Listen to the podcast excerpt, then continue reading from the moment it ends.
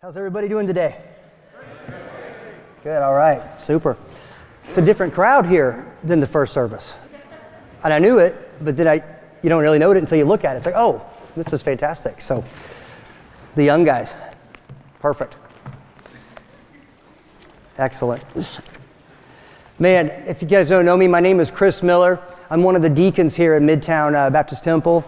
Um, my wife and I were a part of the original team that came over, and, and uh, I think um, I was standing up here about, I don't know, a month ago, and uh, we, were, we were directed to, to give something we're thankful for, right? Which is completely unfair. Because it's like, how do you get 15 years rolled up into like a couple of statements, right? And it, it, it's just amazing to me the. Um, the journey that God has, has brought my wife and I here in Midtown. Um, I see some of you guys nodding your heads because you know you've been here too. And um, it just joyed my heart. I think I mentioned it in the first service. Like, I actually had a tear. Like, the older I'm getting, the more sentimental I've become. I mean, like, even right now, I want to start crying. I don't even know why. Just talking about sentimentalism, right? Man, you know, it's funny, the older you get, you see your kids do things and, and you're standing back there and you're just, you know, you, all of a sudden you're, you're crying and you don't even know why. But you're happy, you know. And, and so this happened a couple of weeks ago. Um, our last COD class, we had about 29, 30 people in that class. And they had posted it in the WhatsApp. And I was like, man, I remember when Midtown was down to 29 or 30 people. And then to see what happened 15 years later, you know, it's just, uh, it's been incredible. So, um, I'm excited to be up here. I'm excited to be able to, uh, to share what God's, what God's been showing me. And um, I say we, uh, we just get right into it. Um, when Sam approached me and said, "Hey, do you want to you want to do this?" I was like, "Absolutely, I do." You know, um, and and even what I was going to to speak, I mean, it just made sense. I was like, uh, Emily and I were in South America recently, and you know, I had it all planned out in my head. I mean, I was golden. Southwest Airlines has Wi Fi. You get your device. I'm watching the World Cup all the way from Orlando to New Orleans and then from New Orleans to Kansas City. Man, it's, my day is planned. And then the dreaded message comes over the Wi Fi or the, the PA the Wi Fi on this plane is not working. So you want me to read? Is that, is that what you're wanting from me? But actually, it worked out perfect because I reached in my backpack and I grabbed Things Above by Mark Trotter. And ever since then, I've been in the book of Colossians. So, so when Sam mentioned it to me, I was like, man, absolutely, this, would, this is going to fit perfect. And then I was thinking about, okay, well, man, Colossians chapter 1, it, it's got so much packed in there. Man, how can I condense this down to make sense on a Sunday morning? And it dawned on me. I looked at my calendar and it's December 11th. December 11th is no big deal. But what it represents is kind of cool for us because it represents the sweet spot between thanksgiving and gift giving. And this is the rub in the believer's life. Because when we're truly thankful, the only thing we're going to want to do is serve the body of Jesus Christ. So it's kind of like that picture. So I hope you, kind of get that's probably my crazy mind thinking that, hey, this makes sense. But the idea is, man, this is the sweet spot that we need to find ourselves in on a regular basis. You know, as we see here, this is exactly where we want to find ourselves. The time that we are thankful for all that God has done and in, in anticipation of what God's going to do next in and through us. That's a great spot to be, right? Um, there's no way we're going to exhaustively look at Colossians chapter 1. That would be crazy, right? So, what we're going to do is take a high level approach. We're going to go through 1 through 25, verses 1 through 25, and just kind of get a high level overview, and then we'll kind of camp out in a couple verses at the end here. Um, Colossians chapter 1, verses 1 and 2. I think it's always important whenever you're opening up a letter that the Apostle Paul is writing, is it's, man, they always start with grace and peace. Every single one of them. The letters to the churches. And it's important because sometimes I think we get so used to the grace and the peace that we have that we're over it. Guys, you realize the grace and the peace is what the world is longing after. And, and don't think for one second that, that peace, you don't get peace without grace. Grace always precedes peace in our life. It only comes from a relationship with Jesus Christ. That's the only path to peace. So we see in verses 1 through 2 of Colossians 1 that it's, that's the introduction. Then in verses 3 through 23, like he spends 20 verses, okay, and, and it's, it's about the thankful heart, all right? And then we'll see in the last couple of verses of this passage a sacrificing body, all right? And, and here's the deal the formula is always the same. Ministry always springs out of a thankful heart. God knows it, the Apostle Paul knows it, we know it. But there's somebody else that knows it, and it's Satan. So if he can get us from a situation, from, from a position of thanksgiving to a position of perceived lack, he's got us exactly where he wants us. Because we're no longer looking at our Father correctly. Now we're looking cross eyed at our Father, thinking, well, I'm not, man, I'm not as spiritual as so and so, so he's not blessing me like that. Or he's just holding out on me. This is how the enemy wants us to view our Father. The enemy wants us to think these kinds of thoughts. Yeah, Jesus is good. It's good, but I need dot, dot, dot. And this works its way into our lives. It works its way into our relationships. It works its way into our prayer life, where all of a sudden Jesus is, isn't good enough. And I tell you what, I don't ever want to get there. I don't ever want to get to the point where I've outgrown the grace of God. But when we're in a situation, man, when we're unthankful or ungrateful or not content, not satisfied with what we have in Jesus Christ, man, that's going to open the door to look for another solution somewhere else. We don't want to, man, we don't want to be in that boat. And this is good and bad. We spend a lot of time talking about the bad, right? Pleasing the flesh, walking in the flesh, all of that stuff. But man, you know what? The good side's equally dangerous. Well, man, I follow Jesus and that's great, but I have to do this, this, this, and this, and this, and this to make sure God's smiling at me. It's like, no, no, no. You know, we need to step back and say, you know what? Um, let's look at what God says. God says, This is my son in whom I am well pleased. And when we find ourselves in Him, guess what? He is pleased with us. We have a, we have a difficult time with that. And we'll get into that in, in just a second here.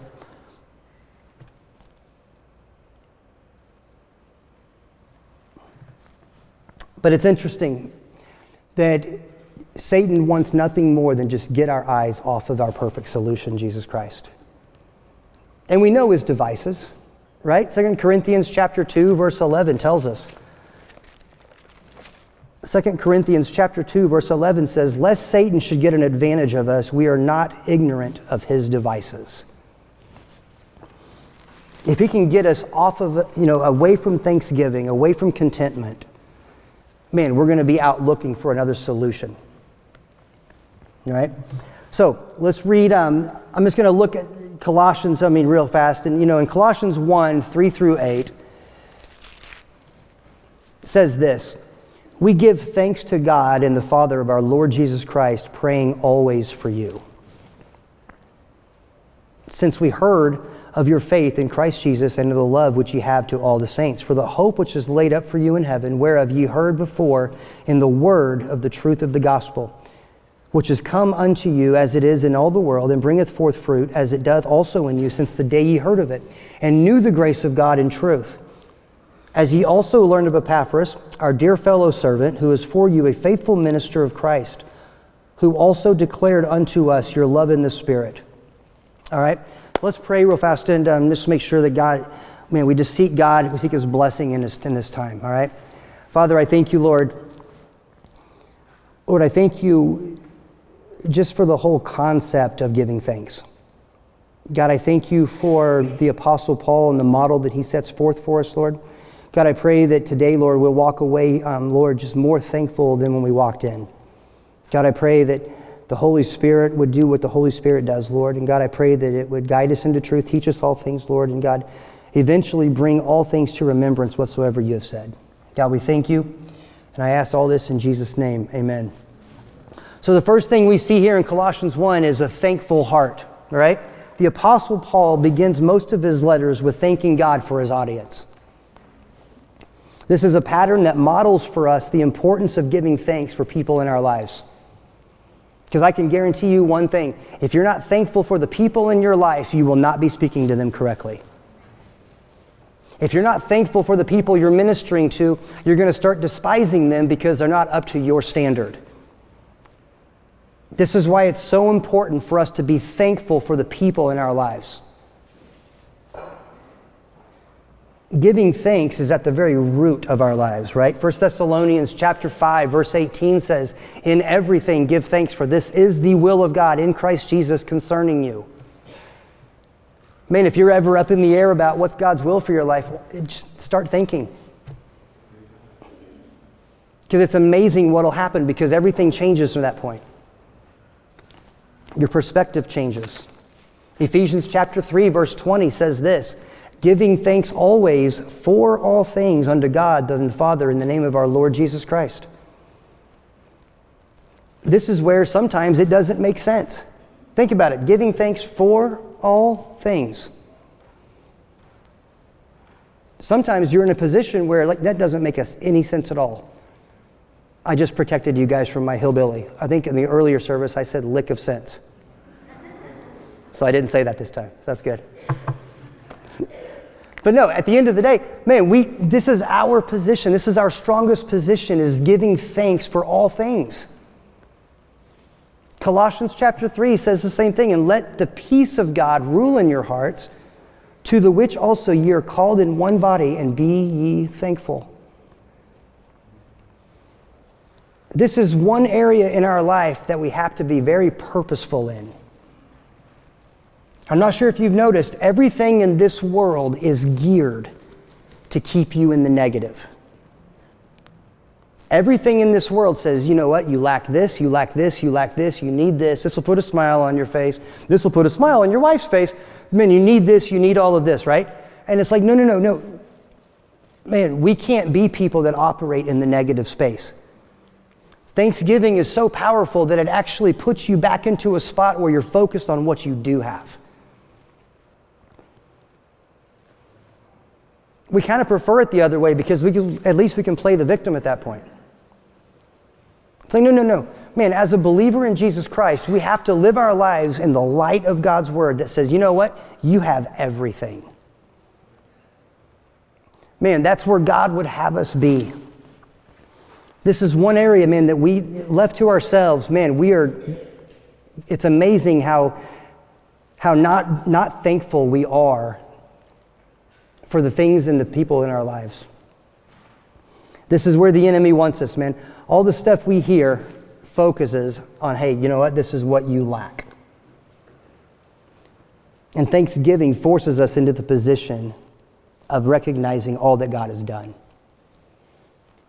Not being thankful is one of the marks of the fallen world. Look at Romans chapter 1, right? Verse 21. It says this because that when they knew God, they glorified him not as God, neither were thankful. So in, in Romans chapter 12, verse 2, when it says, Be not conformed to this world, this is one way where we can actually say, you know what? This is what divides you and me. I'm thankful. What God has provided is enough. Because if we choose to live our lives and, and, and let, let the enemy have his way in our minds to say, no, no, man, Jesus is good, but you lack this, that, and the other. Well, you know what that does? That opens the door for lust. Because you're only going to desire what you don't think you have. Right? 1 John chapter 2, verse 16 tells us about this lust. It says this For all that is in the world, the lust of the flesh, the lust of the eyes, and the pride of life, is not of the Father, but is of the world. Man, the very second we take the position of perceived lack in our life, we're going to start looking for other things to fill that hole. And you really consider it, think about it. If, if you're a believer in Jesus Christ today, and Jesus isn't enough, where, else are you going to look? The, the only other option is the world. You see what I'm saying? That's why it's so important for us to stay in the position that no, Jesus Christ is sufficient.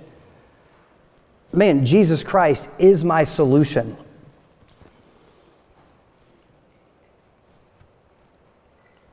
And the bad thing about this is, is once the enemy has us in the place, the place of, of perceived lack, man, all we're going to look at is just like, man, the Father is holding out on us. Right? Satan's been at this since the beginning. This is his device. Hey, Eve, man, look at this garden. It's incredible. You got everything except that. And then all of a sudden, he's convinced her that, hey, you know what? You lack something. And it wasn't like Eve was trying to be wicked or evil. Eve was just trying to be godly. The problem was she was trying to be godly on her terms, not the Father's terms. And if we're not careful, we'll be in the same boat.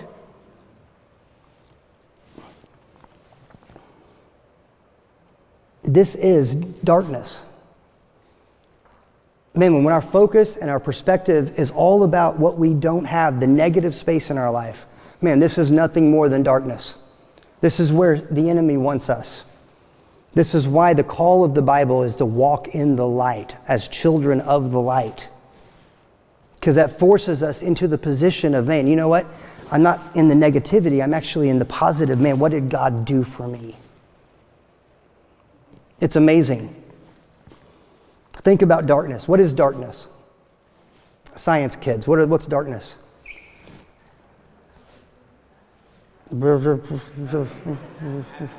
Yeah, think. I can always count on my man Sean. Man, it's the absence of light, right? So whenever we think that, hey, you know what? What I have isn't good enough, we're actually, we're actually putting ourselves in a dark position, a position of absence, right? A position of lack. Man, Jesus Christ, man, God wants us to say, you know what? No, no, no. I get it. I, I get what you're saying. And, and but man, I'm going to live in the light. I have to choose to walk in the light. There's a couple of verses for that. Walking in the light in Ephesians chapter 5 verse 8 says for we were sometimes darkness but now are you light in the world walk as children of light. John chapter 8 verse 12 says this Then spake Jesus unto them saying I am the light of the world he that followeth me shall not walk in darkness but shall have the light of life. Psalm 119, 105, we're familiar with this. Thy word is a lamp unto my feet and a light unto my path. Man, the light of God's word is great news for those who obey it. Like I used to tell my kids, this book right here is the most frustrating book on the planet if you're not going to obey it. It is. It, man, if, if all you're interested in is a intellectual understanding of this book, it's frustrating. The power is, man, you know what? When you take the truths of this book and apply it to your life, it works every single time. And it's not like God's doling out more blessing. No, no. As we grow closer to Jesus Christ, we recognize more and more the blessing of this book.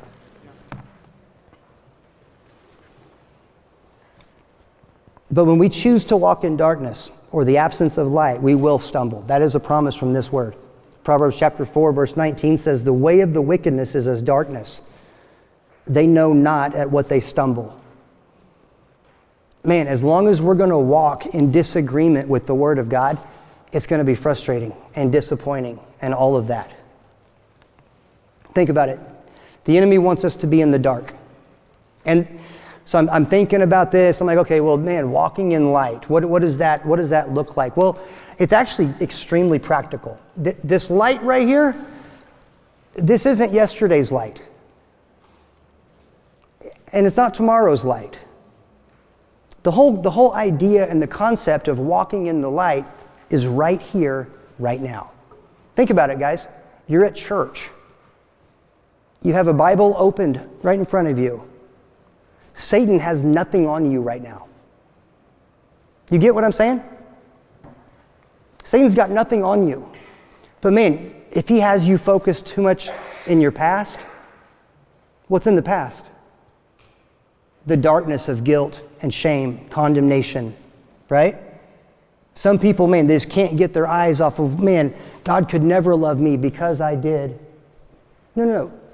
Man, that's not, that's not where you are in the past. And it's what's equally dangerous is looking too far in the future.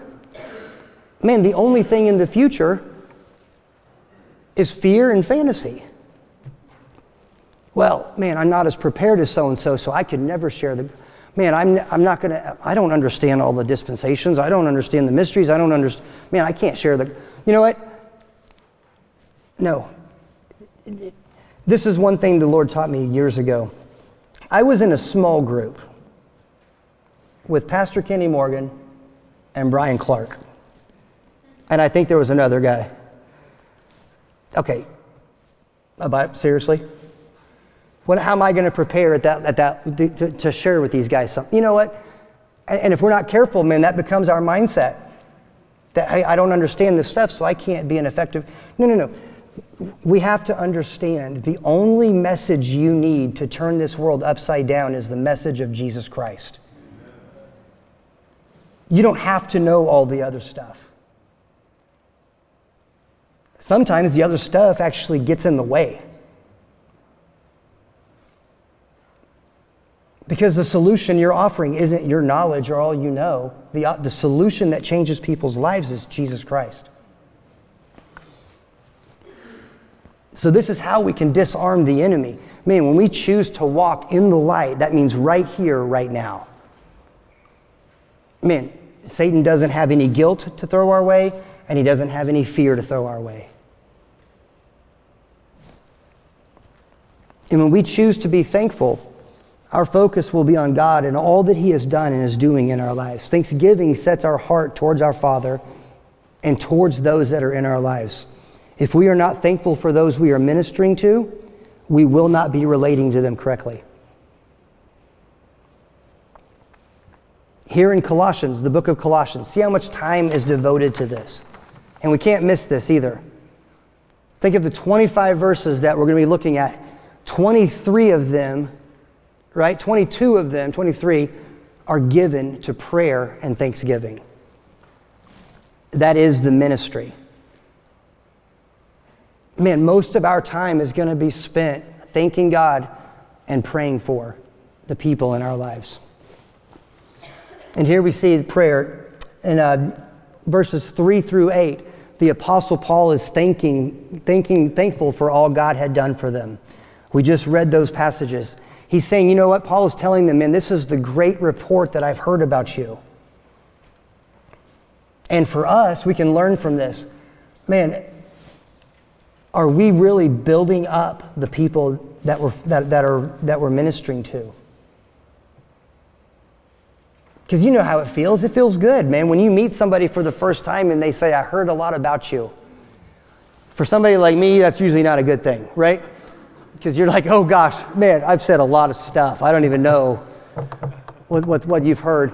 But man, you know what? It makes you feel good, man, when somebody, when somebody else is praising you. Right?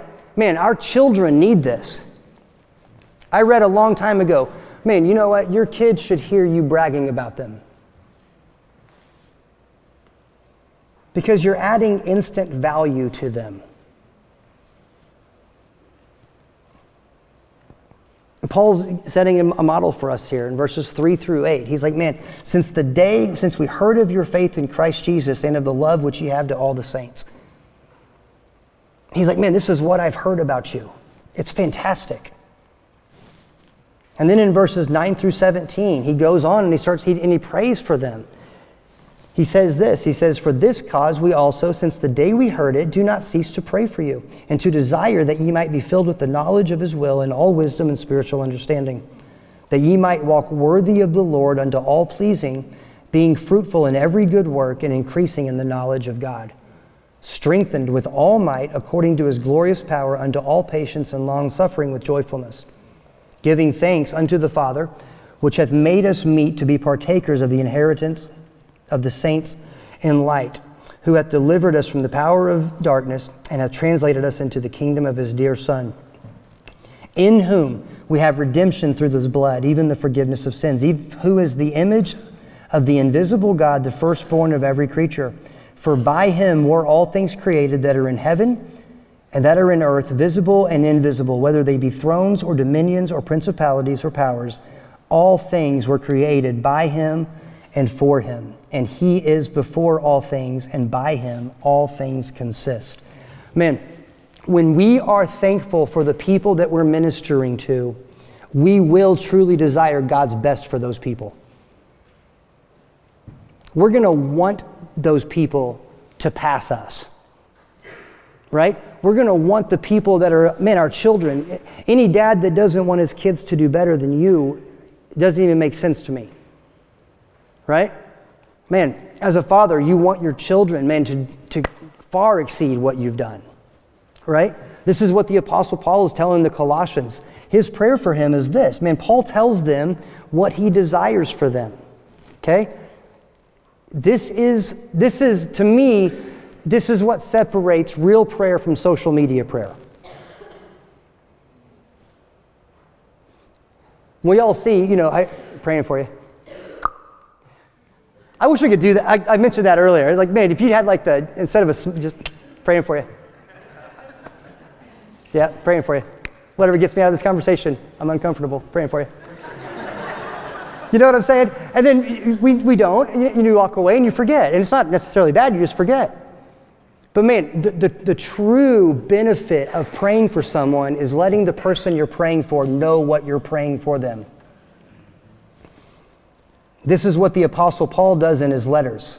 He's like, Not only am I thankful for you and I'm praying for you, here is what I'm praying for. I'm praying that you're filled with all knowledge. Man, I'm praying that you're fruitful.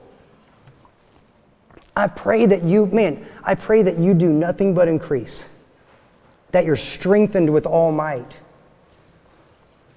Man, that you experience the long suffering with joyfulness. Man, this is the kind of things that, man, we, we should be saying to one another. Especially the people that we're discipling man, when they know that, hey, you know what, this person is praying for me, this person, man, and it's amazing to me because when you're telling somebody and you're thankful for someone and you want the best for that individual, they know it.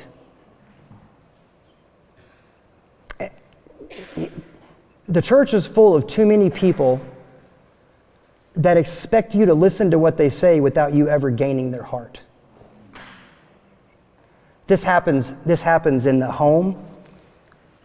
It happens in the church, where we're going to all of a sudden become the moral high ground without showing the love of Jesus Christ. Man, we have, man, we have to gain people's heart by showing them we love them. This is what Paul's doing to the Colossians. He's like, no, no, I'm not only thankful for you, man, here's what I want for you. I want God's very best for you. And we'll see in a second, he's not only saying it, he's actually willing to pay the price. Verses 18 through 20, 23. Then Paul kind of he, he switches gears a little bit in 18 through 23. He says, And he is the head of the body in the church, who is the beginning, the firstborn from the dead, and in all things he might have the preeminence. For it pleased the Father that in him should all fullness dwell, and having made peace through the blood of his cross, by him to reconcile all things unto himself. For by him, I say, whether they be things in heaven or on, in earth or things in heaven, and you that were sometime alienated and enemies in your mind by wicked works, yet now hath he reconciled in the body of his flesh through the death to present you holy and unblameable and unreprovable in his sight. And then it says, If ye continue in the faith, grounded and settled, and be not moved away from the hope of the gospel which ye have heard, and which was preached to every creature which is under heaven, whereof I, Paul, am made a minister. man, as we live thankful lives, as we're thankful for the people around us, we will be in constant remembrance of what we have in Jesus Christ. This is what we want people to know. Man, if we're offering the people in our lives anything but Jesus, we're, shell- we're selling them short. Jesus Christ is the solution. And, and here, man, if you're here today and you have Jesus Christ as your Lord and Savior, you've accepted Jesus Christ, guess what? You won. You won life. That's a good feeling. The problem is a lot of people stay on that feeling for themselves. And you know what? Man, you won at such a level, now you can get your eyes off of you and go serve other people. That's the level at which you won. It's incredible. Man, people need to be reminded of this. Our children need to understand this. Man, if you have Jesus Christ, you have everything. Jesus Christ is the solution. Period. We live in a world that's trying to solve all of these problems with anything but Jesus Christ. And it's a disaster. This is why we actually have to be the ones that are actually walking in the light, and instead of covering it up with politics and, man, um, the newest way of doing something or science, and no, we need to take all of that, uncover it, and say Jesus Christ is the solution. I don't know where, I, I, mentioned this in the first, I don't understand where we got this idea that, that God's interested in two nations now. The first one's obvious, it's Israel. But now we would be led to believe that, oh man, he's concerned with America. I don't even get that. No, Jesus Christ is the solution for Americans. This whole notion that, man, we're God's second gift to the world is crazy. Man, our children need to know that there are no, there is no solution in anything the world offers. Jesus Christ is the solution. And it's perfect every single time. It's amazing. What Paul is explaining here in verse 23 is, is discipleship. Not only is he thankful for the people in Colossae, he's also praying for the people in Colossae. Now he's actually saying, you know what? This is what I want for you discipleship. I want you, man, to go through the process of growth in the Lord Jesus Christ.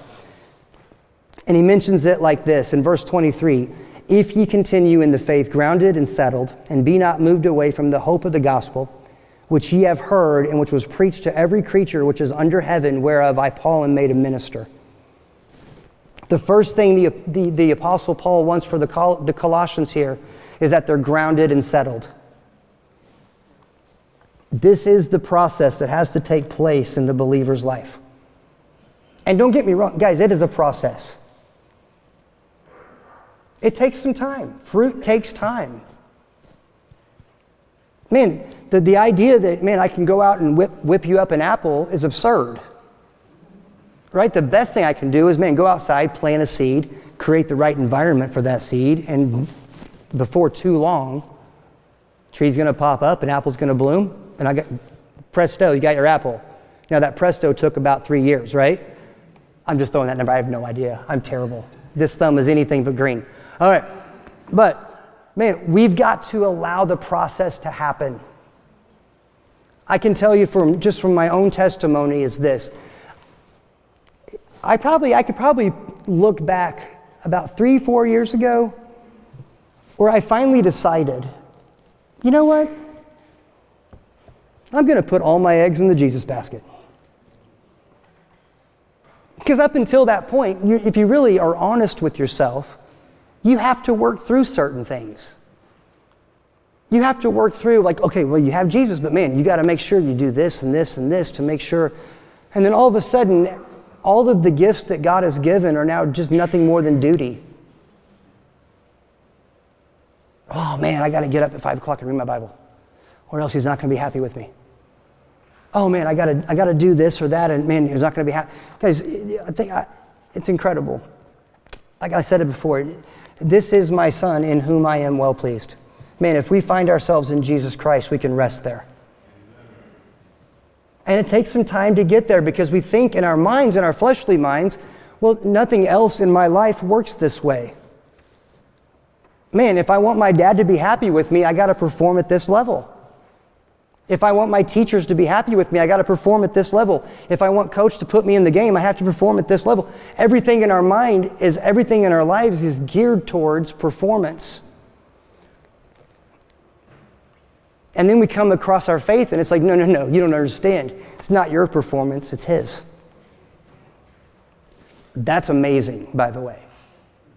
I don't, I don't ever want to get over that.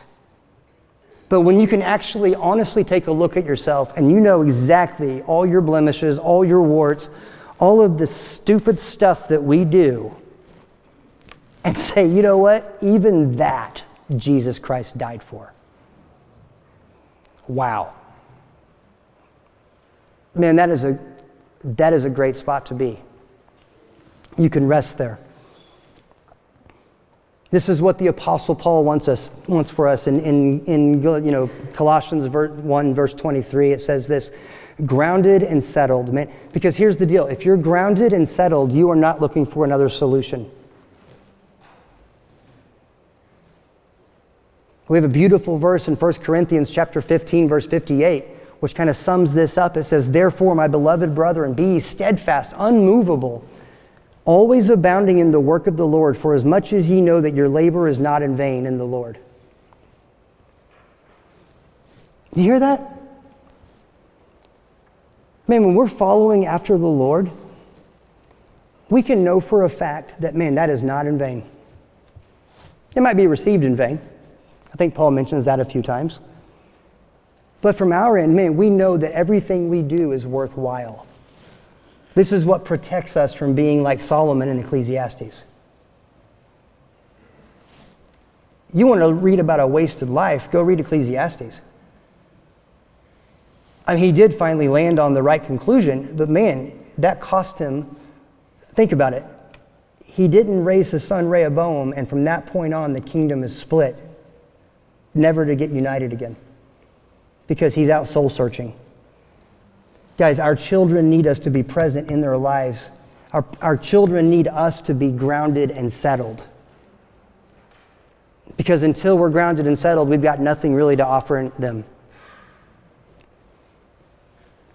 And the next statement doesn't even make sense in verse 23. And it says, And be not moved away from the hope of the gospel. Man, as believers, we have nothing but hope. The hope that we have is in Christ Jesus. Romans chapter 8, verses 24 through 25 says, For we are saved by hope, but hope that is seen is not hope. For what a man seeth, why doth he yet hope for? But if we hope for that we see not, then do we with patience wait for it.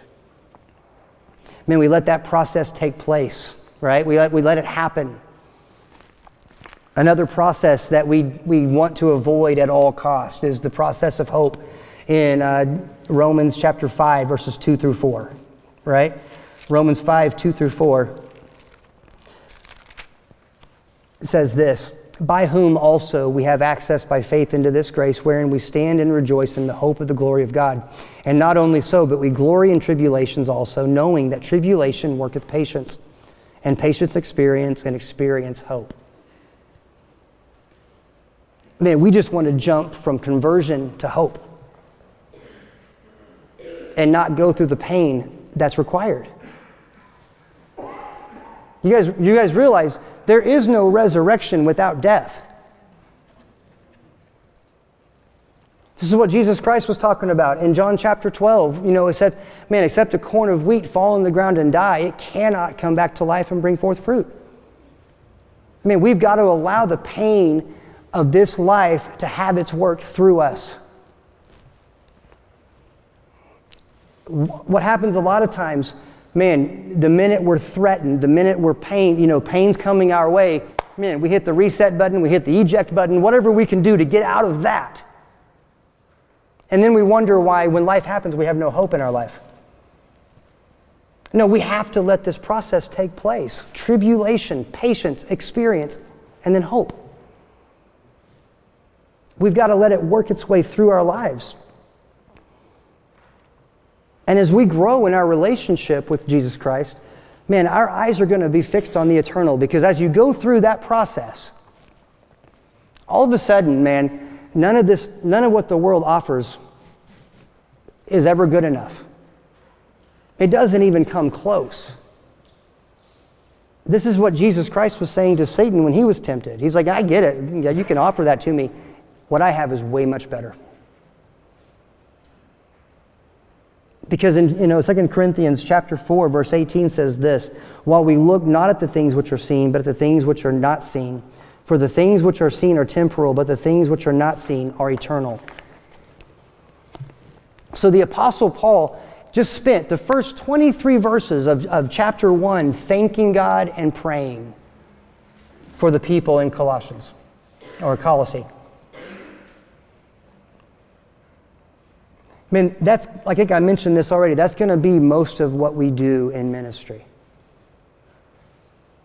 It's just being, man, that, and that's a full, man, thanking God, man, we actually have to do this on purpose because we're not geared this way. Man, the Bible tells us in Proverbs, man, the eyes of men are never satisfied. We've all experienced this. The kids probably are closer to it than we are. Man, Christmas morning happens, right? Man, I spent all of December, man, circling Toys R Us catalog. Man, I've got to have this thing. Gavin was a master at circling stuff. I mean, he circled, he could have just circled the catalog and just given it to me. Would have been a lot easier. But man, you know how it is when you're a kid, man, you're like, oh man, if I just had that, I would be happy forever. Man, if I man, if I just had this, I'd be happy. Man, if I just had this next frozen thing or whatever, well, I don't even know. My kids are old. Guys, Christmas is boring now. Like, you can only like, what do you want? A MacBook? It's like, no, I want to go buy some toys, man. I want to spend some time in the toy aisle. But you know how it is. Christmas, we're all, we've all been there. Christmas morning. Man, I, I, I've been begging for this for a month, and I finally get it and I play with it for about 10, 15 minutes, then I'm on to the next thing. Man, if we're not careful, that will complete that that will that will just replay over and over and over in our lives. When we're looking for something else other than Jesus Christ to fulfill us. There's nothing more frustrating than that.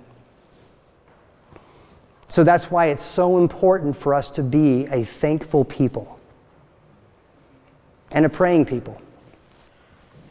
The cool part about it is, you know, like um, we mentioned this, I think the man, we gotta we gotta actually spend some some extended time of Thanksgiving this year, didn't we? Isn't it good just to set back and look at all that God has done? Isn't it amazing how it just changes your perspective? To me, it was just a huge blessing. So you see the Apostle Paul, Colossians 1 1 through 23.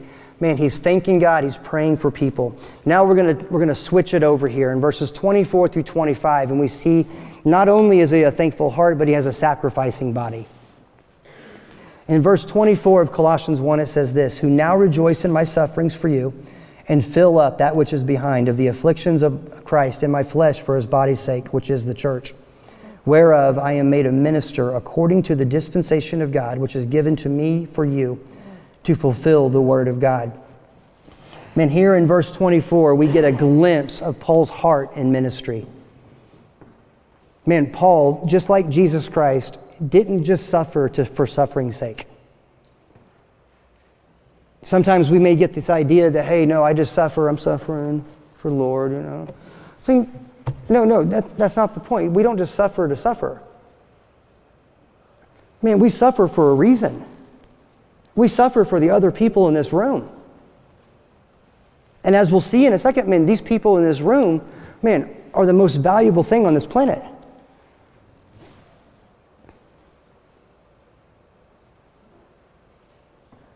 This is one of the defining marks of the Apostle Paul's ministry Romans chapter 5, verse 3 says this, and not only so, but we glory in tribulations also. 2 Corinthians chapter 12, right? Paul is going to, to, to Jesus, like, man, I need this thorn of the flesh removed. And he's like, no, no, no, you don't understand. My grace is sufficient. Yeah, but I really, yeah, grace is sufficient. Yeah, but grace, three times. You know, it's amazing to me how we'll take everything Paul says as gospel truth when it comes to the gospel of Jesus Christ, but when it comes to the answer of grace there in 2 Corinthians, we're going to go try to find our own answer. Guys, if you're here today and you've outgrown the grace of God, you've got something bigger than a problem than your ailment. Because God's grace is sufficient.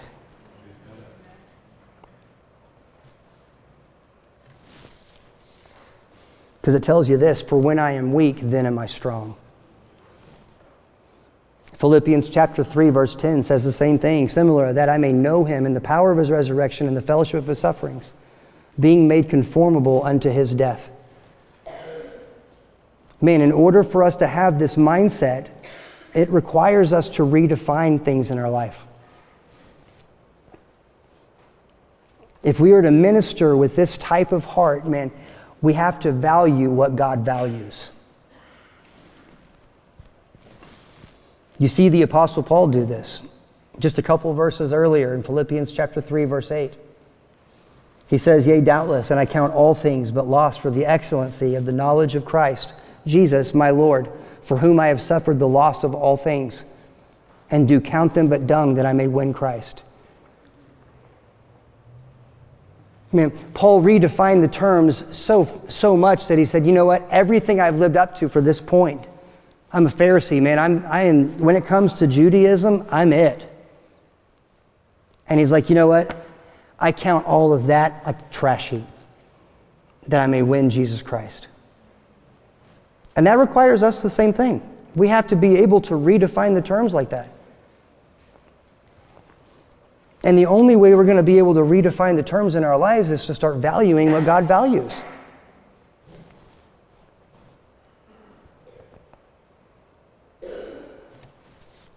I mean, there is something that's worth way more than what we want to do. And that's the church, the body of Christ. Every person in this room was worth dying for. And it has nothing to do with anything you've done or haven't done. Your value was set 2,000 years ago on a cross. That's the good news of the Jesus Christ. That's the gospel. Man, it's amazing.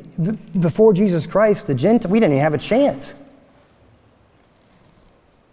And he's like, you know what? Man, you're so valuable. I'm going to die for you. Who doesn't want to hear that message?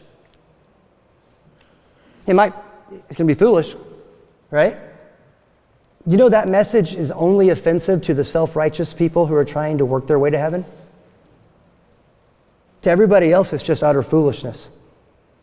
Because actually, if you really consider it, wait a minute. The Jesus Christ that we were just singing about, the God of heaven,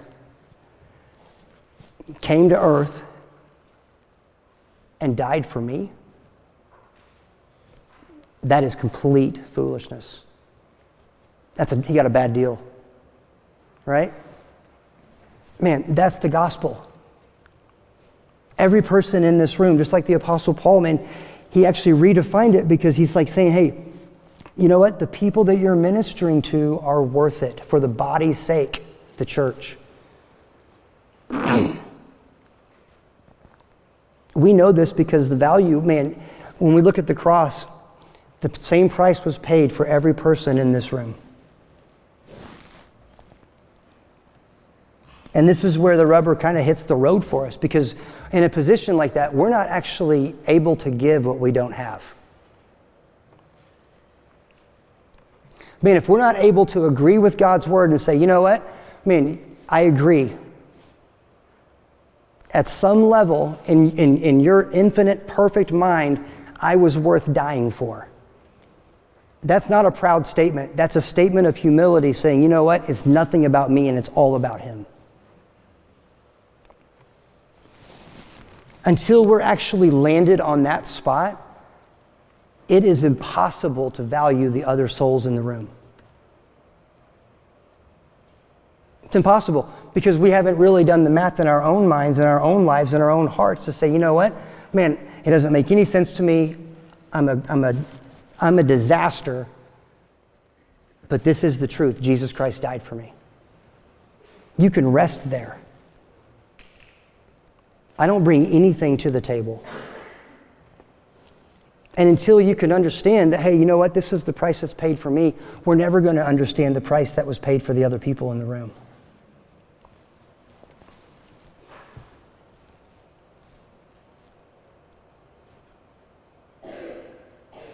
And it's very interesting because at the end of the day, our view of the Father is going to affect how we treat other people.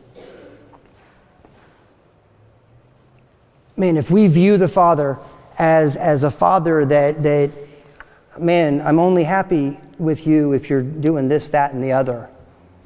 You know how we're going to treat the people in our lives? I'm only happy with you if you're doing this, that, or the other.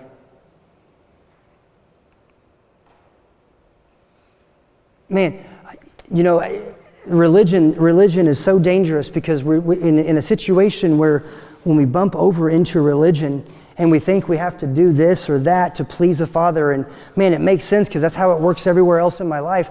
You know what's funny? The people that teach this religious message of like activity, activity, activity, do this, do this, do this, you know what they never tell you? They never tell you that God's standard is still absolute perfection. They, they always fail to leave that part out. And if we're not careful, we'll fall into that trap and then we'll live our entire lives with our eyes on us. And it's all for the good intentions, it's all for good reasons. Man, I want to please the Father, I want to do this, I want to do that. The problem is this if you live your life trying to, to take care of yourself and maintain, you're never able to get your eyes off of you onto the rest of the world. And for all good intentions and all good, intentions and all good purposes, man, Satan just won your life because you never took your eyes off of yourself.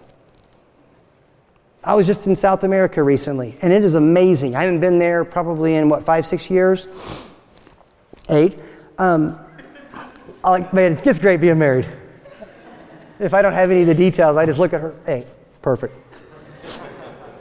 Man, and it's amazing how with with life and it happens and COVID and man, the, the whirlwind that's been happening in this country, it's amazing how you get so cocooned in your own little thing. And then you get to another country and you're like, oh my gosh, you mean there's other people on this planet? Man, this is the kind of stuff that we have to be reminded of. Is like, man, we can get so cocooned and our eyes are so selfish and on us. And man, what am I doing? What am I? Man, we need to get our eyes on the field. And this is the beautiful, this is what I'm talking about the sweet spot in ministry. Man, we've, we've had our time with Thanksgiving right? Thank man, thank God for the 15 years. Thank God for turkey. Thank God for cranberry, whatever. And then, man, we're looking forward at the gift giving of Christmas, right? Man, we get to be a blessing to other people. And then, man, blessedly, we're in a church that right after Christmas, man, we're going to talk about mission focus. And it's like, man, how can we do things here in Kansas City to make an impact across the globe? And we have to be reminded of this. Because if we're not careful, we just get tunnel vision right here, right? And the way we do this is found in verse 25. In verse 25 of Colossians chapter 1, it says this Whereof I am made a minister according to the dispensation of God, which is given to me for you to fulfill the word of God. The main takeaway today is this for us is man, there are four little words here in Colossians chapter 1, verse 25, that sum up the ministry of Jesus Christ, the Apostle Paul. These four little words are what put Jesus Christ on the cross, and he's able to say, Father, forgive them, for they know not what they do. This is the ministry of the Apostle Paul. You see it over and over. And when you start understanding these four little words, man, it changes the way the entire, the entire Bible opens up. Because we're not meant to be selfish people. Man, these four little words in Colossians chapter 1, verse 25 are these to me, for you. Man, those are the four words that should mark our ministry. Everything that we get from God, man, is not for us, it's for them. Right? This is, the, this is at the very heart of good and evil, right? For the love of money is the root of all evil, right? We know that money is not evil, but it's the whole mindset of, man, you know what? Personal gain What's in this for me? Because we can change the words around a little bit and make it make sense for us to me, for me. We got lots of people like that, right? We're all like that by nature. Man, our natural disposition in the fallen state that we're in is to walk into any situation and say, What's in this for me? What can I get out of this? When the call of Jesus Christ is to say, No, no, no, no, no, let's switch this around. No, no, no. You need to walk into a room and esteem others better than yourselves and say, what's in this for them? Think about a church full of those type of people. It's amazing. Philippians chapter 2, verse 3. You know, we see this when we're esteeming others better than ourselves. Romans chapter 12, verse 1. This is what makes this make sense whenever you have the the to me, for you attitude, man, we present our bodies a living sacrifice. Think about that. We present our bodies, plural, a living sacrifice, singular. We give ourselves up individually for the collective good. This place is worth dying for. We see Acts chapter 20, verse 35. Paul's on his farewell tour, right? And he's, he's got the guys together and he says, You know what? I have showed you all things. How that so laboring ye ought to support the weak and to remember the words of our Lord Jesus, how he said, It is more blessed to give than to receive. Guys, I'm not kidding. Young guys, the earlier you learn this, the better. Any relationship that you find yourselves in, get into the giving position as soon as you can. Because that is your strongest position. What the world needs is more men that give and less men that need things. We got too many of those. God's already told us it's more blessed to give than to receive. That's the strongest position we can take when a human human relationship. Because guess what? Man, when I'm in the giving position, there is no expectation. There's not even a possibility of disappointment because I'm not expecting anything. You see how that's the strongest position we can take? Now, don't get me wrong. When it comes to our relationship with God, He's in the giving position, right? We have to remember that every time. God is best glorified when He's in the giving position. And when we start thinking we're doing God a favor by showing up here or open up His Word, we've completely missed it. We start, we start viewing the gifts that God has given as duties. Like we have to remember this. John chapter 3, verse 16, right? For God so loved the world that he gave his only begotten Son. 2 Timothy 3, 16 and 17. Man, his word is given by inspiration of God. Ephesians chapter 4, man, he gave some apostles and some prophets and some teachers, right? Man, if we're not careful, we'll start viewing the gifts in our life as obligations. Man, we need to enjoy all the gifts that God has given us. So you do kind of have to land on the to me first before you can even get to the for you. In every relationship we find ourselves in, you might be saying, Yeah, you know what? I'm just a kid. Or, I, man, life's really, I'm struggling right now and I don't have anything to give. Do you know every person in this room always has something to give? I mean, we can always give somebody else a kind word. We can always give someone else a piece of encouragement. We can always give someone else a smile. And it might get to the point where that's all you got. Praise God. Praise God, you can still, man, glorify the Father in that weakness. And here's the cool part about it, guys. Everything that we've said, man, being thankful, um, praying for one another, discipling, discipleship, and now the whole concept of outward ministry. Man, you know what, guys? We are in the perfect spot for this. I'm not kidding. I think I heard four, three, four, five,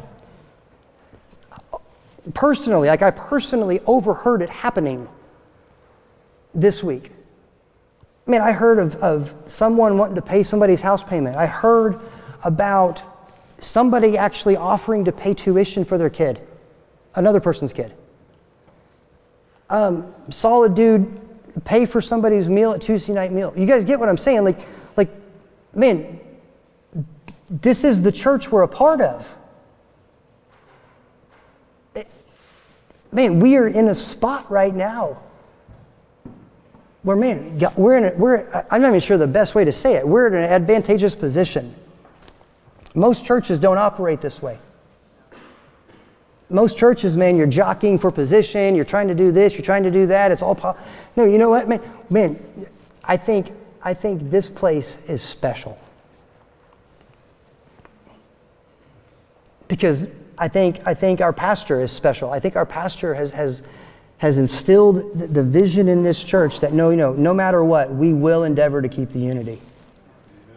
No, no, we will be dying to ourselves daily for the sake of the body because we know it's worth it. This is the notion of the to me, for you mentality. by taking this approach to ministry, we can be sure that we're going to fulfill the, God, the, the Word of God in our lives. In closing today, you know, I, I hope something was said that encouraged you. It's real easy for us to just throw in the towel and say, you know what, I'm never going to learn all that. I'm not even going to worry about it. No, no, no. You know what? We should be encouraged at the simplicity of Christ. Because the minute we walk away from the simplicity that is in Christ, we open the door to being beguiled. Because he's going to be offering something that you just don't even need. Man, I hope you're able to leave here more thankful than when you got here. And as you move forward in ministry, I hope you can remember that to me, for you, and this will serve as a guide for us humbly serving each other. And if you're here today and you haven't accepted Jesus Christ as your Lord and Savior, man, that invitation is wide open. Just like we see here in Colossians 1, it's preached to every creature. That means it's not just for the religious or the ones who got it together, it's for the ones who don't. So if you're here today and you don't, man, you haven't accepted Jesus Christ, man, today is the day of salvation. So with that, I'll pray and we'll invite the uh, band. Oh, Rosie. Which is better than a band. All right. Father, I thank you, Lord, um, for your word, God. I thank you, Lord, that you are the solution for our life. God, I thank you that you we can view you in such a way, Lord, that you are the answer to everything that happens in our life, Father. God, I thank you for that, Lord. I thank you for your word this morning, Lord. I thank you for each person in this room, God. I pray that, that Father, as we move forward, Lord, that, that God, we would be able to see each other the way you see us, Father, is extremely valuable. God, I thank you. I ask all this in Jesus' name. Amen.